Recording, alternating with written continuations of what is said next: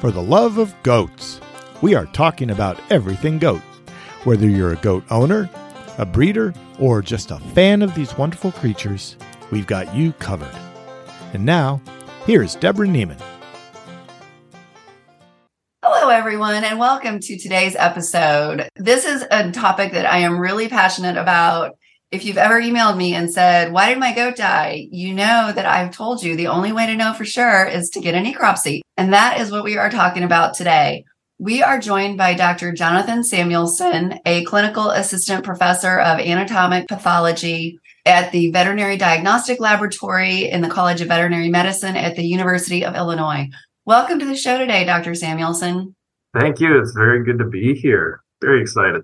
I love this topic. And I'm so glad I saw an article that you wrote about necropsies. And I was like, oh my gosh, this will be perfect that he can talk about this on the podcast. Because I think, uh, you know, so many people want to know why their goat died. And they're just asking everybody, like on Facebook and stuff. And the reality is, there's so many different possibilities. I learned very early on that there is just no way you can possibly guess because we had a super weird situation where a goat died. And i mean she was just laying there screaming bloody murder for a, over an hour and then she was dead. And like i didn't have time to do anything really. And i wanted to know why she died. And it turns out she had Tyzzer's disease which Ooh. if anybody googles that it's a rodent disease. Every now and then i still check the scholarly literature and see like has somebody written about Tyzzer's and goats? And they haven't. like nobody would have ever in a million years suggested that this goat, that any goat would die from Tyzzer's disease. Like the only reason we knew that was because we had a necropsy. And yep. so that sold me on them right away because it was really helpful to know that. Yep. You know, it wasn't anything that, any, that was contagious, anybody else was going to get or anything like that. Mm-hmm. So let's start at the very beginning. There are a lot of different parts to a necropsy. It's not just about cutting the goat open and seeing what you can find. but that is kind of what a gross necropsy is. So can you just start there? Yeah, sure. So you're right. It is kind of uh, see what we can find. There are times when I get animals presented to me, not just goats, and the clinical history that's provided by the submitting veterinarian is limited or not present at all. So, you know, without a history of going forward, without some indication of what to focus on, I call those a see what we see necropsy, you know. So the gross exam is the first part, or actually the first part is the submission, really. And I'm going to be comprehensive as I can. My part of the job is the necropsy, but there's been a whole series of events that have been occurring leading up to the animal dying and submission to the diagnostic lab for necropsy. So a thorough history by the veterinarian who's submitting the case is very, very helpful and allows us to kind of focus on specific areas or, you know, kind of spend more time in certain areas really because well, our time is limited. You know, there's some days I have 15 necropsies to get through, you know, so that's a lot of time and I want to go home and have dinner, you know, so I need to move. So a, a, a thorough history is like where we kind of start. And then you know, once I get to my part of the job, which is the necropsy, or you can also say autopsy. So autopsy means to see for oneself, and necropsy means to see after death, right? So we typically apply autopsy in human medicine and necropsy in veterinary medicine. They're pretty much interchangeable. Um, it's a postmortem examination. That's the most comprehensive, right? So the gross exam, the, the word gross means kind of like your gross income, like in totality. It does not mean the gross part of the necropsy, like the repulsive part of the necropsy, although that is the best chance you have to be repulsed is in the gross exam. And the gross exam, you know, is, is very systematic, so we don't miss anything or do our best not to miss anything. So the gross necropsy is where we do a thorough external exam, examine the ears, examine the oral cavity, look at the hooves, look at the skin, looking for any clues. So like any sort of, you know, fecal staining, you know, around the anus, maybe this animal had diarrhea, especially if we didn't have a history going into it. We kind of look for clues like that. Um, and then we'll proceed into the internal body cavities. And then again, it's very, very systematic. I tend to work from the front of the animal to the back of the animal, with the exception of the brain. I always do the brain last. And in the gross exam, we are examining gross changes. We're examining changes that we can detect with our naked eye. So that's color changes, texture changes. Is something added? Is something missing? These are kind of the things that we're looking for. And in the gross exam, it's also where we collect the tissues required for further testing after the gross exam. So we usually collect a subset of fresh tissues. So these are tissues that are being collected and kind of put in a bag and either submitted for testing right away or being frozen for potential testing later. And then we also collect a full set of tissues, which we fix in formalin, which is formaldehyde. It's 10% formaldehyde. And what the formaldehyde does is it fixes the tissue and kind of maintains that architecture, which will allow us to trim the tissues later on in the second part that we can talk about a little bit.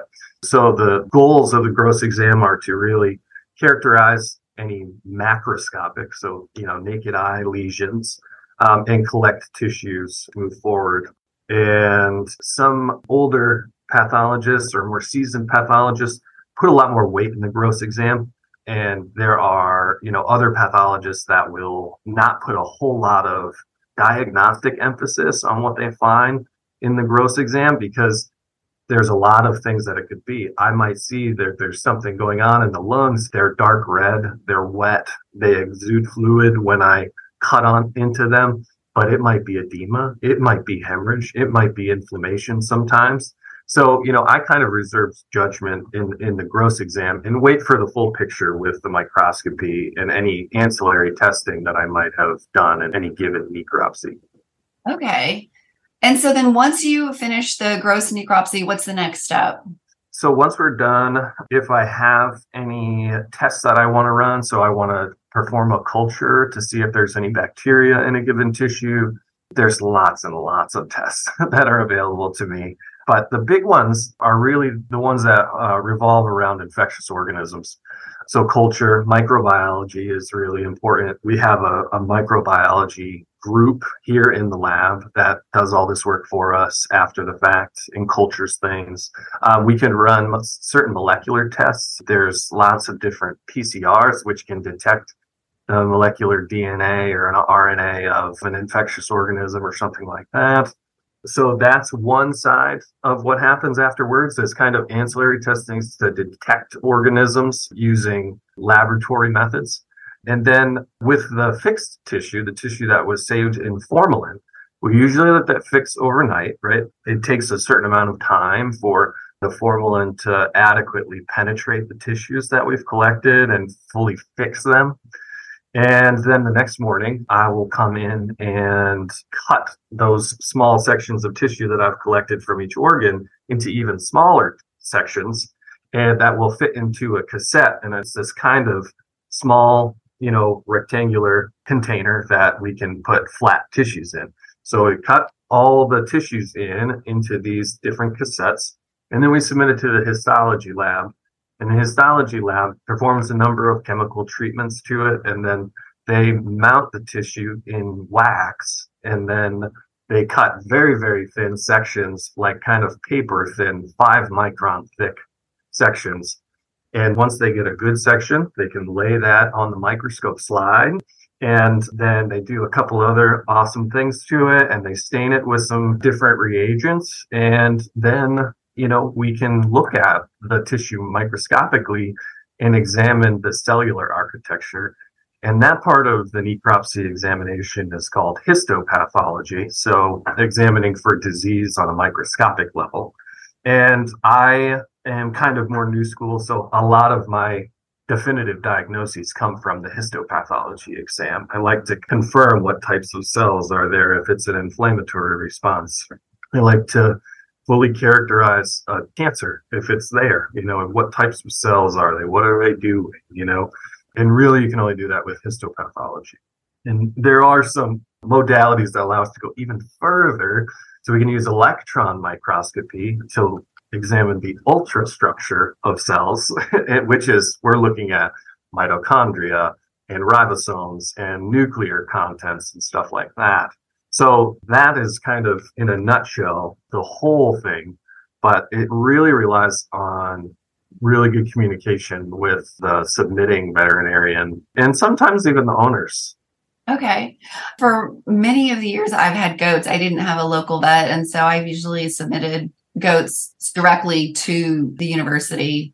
Mm-hmm. So, yeah, so then I, I, would wind up talking to one of your vets there mm-hmm. and giving them the history and everything. So, how do you know like which direction to go? Because, like you said, there's so many different possibilities. Mm-hmm. What kind of guides you in terms of knowing like which tests to do or not do? Yeah, that's a great question. And I try to utilize everything that's available to me. You know, everything from the history and my communications with the referring veterinarian to what I see on the gross exam. You know, as far as goats go, they're production animals. So a lot of the times, the things that we're seeing in production animals are kind of respiratory disease or intestinal disease. There's lots of other things, and that's not inclusive at all. But those are the things that I focus on first off if I don't have any history, you know, in a production animal. But really, it's the skills that I've developed over time, you know, learning from other pathologists and my mentors. There's so many of them, you know, people who have taught me over the years in kind of accumulating the knowledge and moving forward there are times when I have to wait for the histopathology slides to come back before I make a definitive move on what I want to do for testing. That usually is the case when the veterinarian has not submitted a history with their submission. The way that this laboratory operates is when you submit for a necropsy, you have the option to select a package where you can get a certain amount of ancillary tests, and that is included in the initial fee. So it's very attractive to producers, you know, because they don't want me on the back end kind of to feel like I'm nickel and diming them and running these extra tests as we move forward. So um, I use a lot of different things to determine what I need to test. Most of it is knowledge based and knowing what types of disease affect a given organ, or specific gross or microscopic appearances of different uh, pathologic processes, mostly cancers and, and infectious diseases, or you know even developmental things. Uh, so you know there's lots of hereditary diseases within sheep and goats as well that we kind of have to be on the lookout for from time to time. Yeah, that's one of the things that I think it was in 2020 that we submitted a two week old kid for a necropsy because she was two weeks old and like the day before she was bouncing around nursing acting 100% normal mm-hmm. and then mm-hmm. she was dead and the same thing had happened to a half sibling like a few weeks earlier. And it was like, oh my gosh, is this something genetic? Because they had the same sire and it was a fairly new buck. He hadn't had a lot of kids. And so it really made me worry because it was just such a bizarre coincidence. And so it was too late for the kid that had died a couple weeks earlier, but we did submit that one and it came back saying that it was just a virus that she just had contracted a virus that had killed her. Hmm. So yeah. I know it was weird. yeah, diseases, there's so many of them. And the way that they play out, you know, there are viruses that can kill things very quickly. And the same virus might do something completely different in another animal that's generally a similar age or something like that. And when that happens, you know, you really need to think about other things too, like the body's, the animal's response to that infectious organism, right? So a lot of times when you see, you know, acute deaths, there's either little or no immune response, right? So the virus is kind of free to move unimpeded. And this is really speaking in a general sense. If sometimes there's a partial immune response, right? So you might see something more like a chronic disease, that kind of more protracted disease course. And then they might mount a completely successful immune response and you won't see disease at all. So there's a lot to think about. It's not just the offending organism itself, it's the animal's response to that offending organism. Yeah, it was really interesting because it was 2020 and I had just recently been doing a ton of reading about viruses. and I don't even remember the number anymore because there were so many zeros and commas Like the number of viruses in the world is really beyond the comprehension of most of us. Yeah. And viruses are just so funny. Like it's the kind of thing that, like, yeah, it could have affected the other goats and their immune system just responded appropriately and it didn't bother them at all. Mm-hmm. And so it was really fascinating to see that. And that's so often whenever I've had a necropsy, I have been surprised. Mm-hmm. I rarely go, oh, yeah, I knew that. I had a doe die one time when her kids were two days old. And the necropsy came back and said that she had both mastitis and pneumonia, either of which could have killed her. And it was just like, oh my gosh, she like, you know, her udder was actually cold and floppy, mm-hmm. not hot and hard. So like mastitis, like never in a million years would I have thought mastitis. Mm-hmm. Cold and floppy is not good either yeah, since doing the podcast, I mentioned that before, and somebody said mm, that sounds more like gangrenous mastitis. Yeah, right. like the really bad one. yeah, those are hard. I see it with some frequency here. You know, we don't have a very high dairy caseload here. We get some a lot of things from the university, but when I was a kid, I grew up with dairy cows, and we were milking one night, and I remember the vet was there. I was very young, and he actually had removed one of the cow's quarters, you know, and it was just this big, gross, bloody mess. And he was there kind of treating it. And the cow was doing fine. They're just such amazing animals. They're able to fight off infection so well, you know, or wall it off anyway and form abscesses. Yeah, that is really fascinating. Mm-hmm. So, I mentioned to you before we started recording that we had a situation recently where a 10 year old doe gave birth to a mummified kid and a stillborn. And the science part of my brain is like, I want to know why. Mm-hmm. But at the same time, the financial farmer side was like, okay, she's 10 years old. She's retired. She's never going to kid again. And this is the last doe to kid this year. So you really don't need to worry about this from a herd health perspective. So you just need to let it go. That's okay. I can tell you that it would still be important for you to get a necropsy done on those kids and that placenta because there are infectious agents that can live within the environment, you know, and be around for next kidding season and next, you know, breeding season. So mm-hmm. I understand where you're coming from with economic decisions and stuff like that. I'm always going to be an advocate for more knowledge, you know, the professor in me, right? But there are practical realities that need to be taken into account. And, you know, if it's feasible, it's feasible. If it's not, it's not. There's other things that are available to you.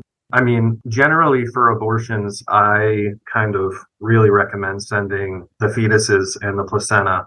You know, sometimes you don't find them for a while, so the placenta's been eaten, you know, or something like that by mom. But this probably applies more to if you have a doe or a buck who dies, you know, and your veterinarian thinks that, you know, I think it's pneumonia. I'm hearing crackles in my stethoscope and that those coughing, you know, you can have your, or you can ask your veterinarian to perform what's called uh, field necropsy. And they can do some quick things where they, you know, have really pinpointed the disease process themselves. And they can open the animal up really quickly and collect a small section of lung or do a quick examination of the lung, collect some tissue, send that into us. And then I can do the back end stuff. I can do the testing and the histopathology you know so it's like the referring vet is doing the gross examination and i'm doing the stuff on the back end. I think other recommendations so like a post-mortem interval the way that i instruct my clients is if you can get it to me within 48 hours just refrigerate it and keep it cold because once the animal dies there are processes that start to take place like autodigestion it's called autolysis and putrefaction. So when, you know, environmental bacteria and bacteria within the animal already start to kind of digest the animal. And we want to avoid that as much as possible. So if you can get it to the lab within 48 hours, that usually involves driving it there or overnighting it through the mail. A lot of clinics do that as well. Then refrigeration is all that's required. If it's going to be longer than 48 hours, I really recommend that people freeze the animal in at least a negative 20 degrees Celsius freezer. So that's your kind of standard freezer, you know, in your kitchen. And when you freeze an animal, that induces a different type of artifact called freeze thaw artifact.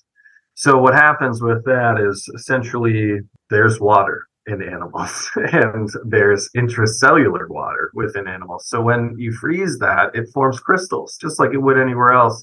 And those crystals can puncture the cell membranes. So when you thaw the animal, it'll look like it has fluid everywhere, edema everywhere, you know, but knowing that it was frozen, you can kind of look past that and move forward. It does induce some artifact microscopically as well. But again, I can kind of look past that and I still have some good cellular detail. But those are some things that you can do. So generally, I say if you can get it to me within 48 hours, let's just refrigerate it. If it's going to be longer than 48 hours, you should probably freeze it to kind of mitigate the post-mortem degradation of the animal. Okay, that is really good to know because uh, that is something that people are always curious about. Mm-hmm. And I remember I was there was a pathologist from Michigan State who did a session at an ADGA conference once, and he said to get the sample to them as quickly as possible. And he showed a picture of an elephant uh, out in the desert that looked half decomposed already. Yeah, those recommendations are with like real life factored in because not everybody can do things immediately right away. You know, I would agree with that wholeheartedly. Get it as fast as you can, but with practical realities in place, within 48 hours refrigeration, after 48 hours freeze it, and we'll thaw it when it gets here. It'll delay the our examination a little bit, but at least you know we still have some tissue to examine. And if they're mailing it in, should they mail with an ice pack or anything like that? Or if it's Yeah, should they do that? Yeah, there's a lot of different things. So animal owners can't send things directly to us. That would be through the veterinarians because at least at Illinois, our clients are the referring veterinarians and the clients of the veterinarians are the owners. Um, but yeah, no, definitely putting an ice pack to keep things cool uh, will help. If you're submitting formalin fixed stuff, you don't really need to do that. Just make sure it's in uh, a leak proof containers and double bagged and stuff like that. But yeah, you can put things on ice, especially if it's like fresh tissue that you're sending. Is there anything else that people need to know about taking care of the body or anything like that in terms of getting the best results? It's really time is of the essence. So if you lose an animal, especially in a production setting, you know, you want to get the vet out there pretty quickly. It's not always possible. Or at least call your vet and ask what to do and say, hey, I'm not sure. I kind of think I want a necropsy. Can I just bring it to my local lab? I mean, if you live in an area that has a local lab, which not nearly everywhere does, or you know can we start getting the animal submitted so we can have a postmortem examination? But yeah timing is probably the most important thing and being rather fastidious. Um, there are you know clinicians in hospitals that realize it's not a practical thing for them to be able to get it there quickly. So so those clinics tend to just freeze the tissue and kind of understand that the pathologist is going to be a little bit hindered working through artifacts, you know, that arise from that freezing and thawing. Okay, great. And I also want to make sure that we point out that you're not going to get an answer 100% of the time, Oh yeah, definitely. but Especially for abortions. Abortions, I would say it's like 10 to 20% of the time I get because there's a lot that goes into it, right? And we don't always have all the pieces. The doe ate the placenta last night and, you know, half of the diagnostic lesions are in there. There's a lot of things. But yeah, no, we don't always arrive at an answer. We're not going to be able to tell you everything because we don't know everything yet, especially in veterinary medicine. But we're also not going to lie to you either. You know, we're not going to tell you that there's something there that isn't. But yeah, I would say overall, I probably find an answer at about 80 to 85% of my necropsies. So there is some percentage there where it's don't know. But yeah. And even in the ones where you don't get a definitive answer, you are able to rule out things a lot of times. yeah, yeah, that's another great thing to point out is because Yeah. that diagnostic information can be just as useful. Well, I don't really know what's going on, but I can tell you that it's not an infectious disease, or I can tell you that it's not a malignant cancer that's going to wreak havoc on the animal's body or something like that. So, yeah, there are a lot of times when it's just as good to say what it isn't than what it is. Yeah, I know when I was first building my herd, we had a lot of problems with parasites and copper deficiency both. And so we were losing a lot of goats for both reasons. And for whatever reason, I maybe I just got really paranoid and thinking it can't be something so simple as these two things. And I really started to worry that maybe it was Johne's or something. And it was really comforting to me to have the vet that I was working with at the university say, no, it is not Johne's. Like your goat does not have Johne's. Like it would be really hard to miss Johne's on a necropsy. Like we, we, would know that if that's what it was. Yeah, definitely. And Johne's in particular has a very, very particular and specific lifestyle. So, you know, in animals under, you know, a year and a half, two years of age, I know it's not Johne's because it doesn't come into being, you know, or causing disease until they reach adulthood. They contract it when they're young, but it takes a while to develop the actual clinical signs and symptoms that you see from the disease. Yeah. Anything else people need to know about necropsies?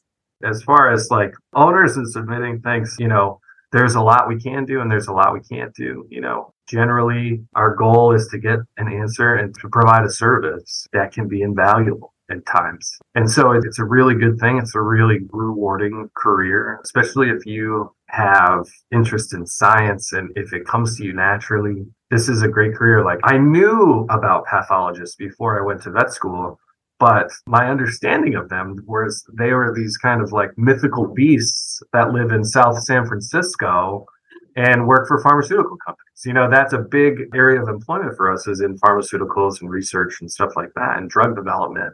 But it wasn't until I was actually in vet school and I started being exposed to the pathology in class and stuff like that that I realized that, wow, this is great. They kind of call pathologists the specialist for specialists, you know, because I'm kind of not completely, but kind of the end of the road with being able to get a diagnosis and an answer. So yeah, I mean, it's a great tool that's available to animal owners everywhere.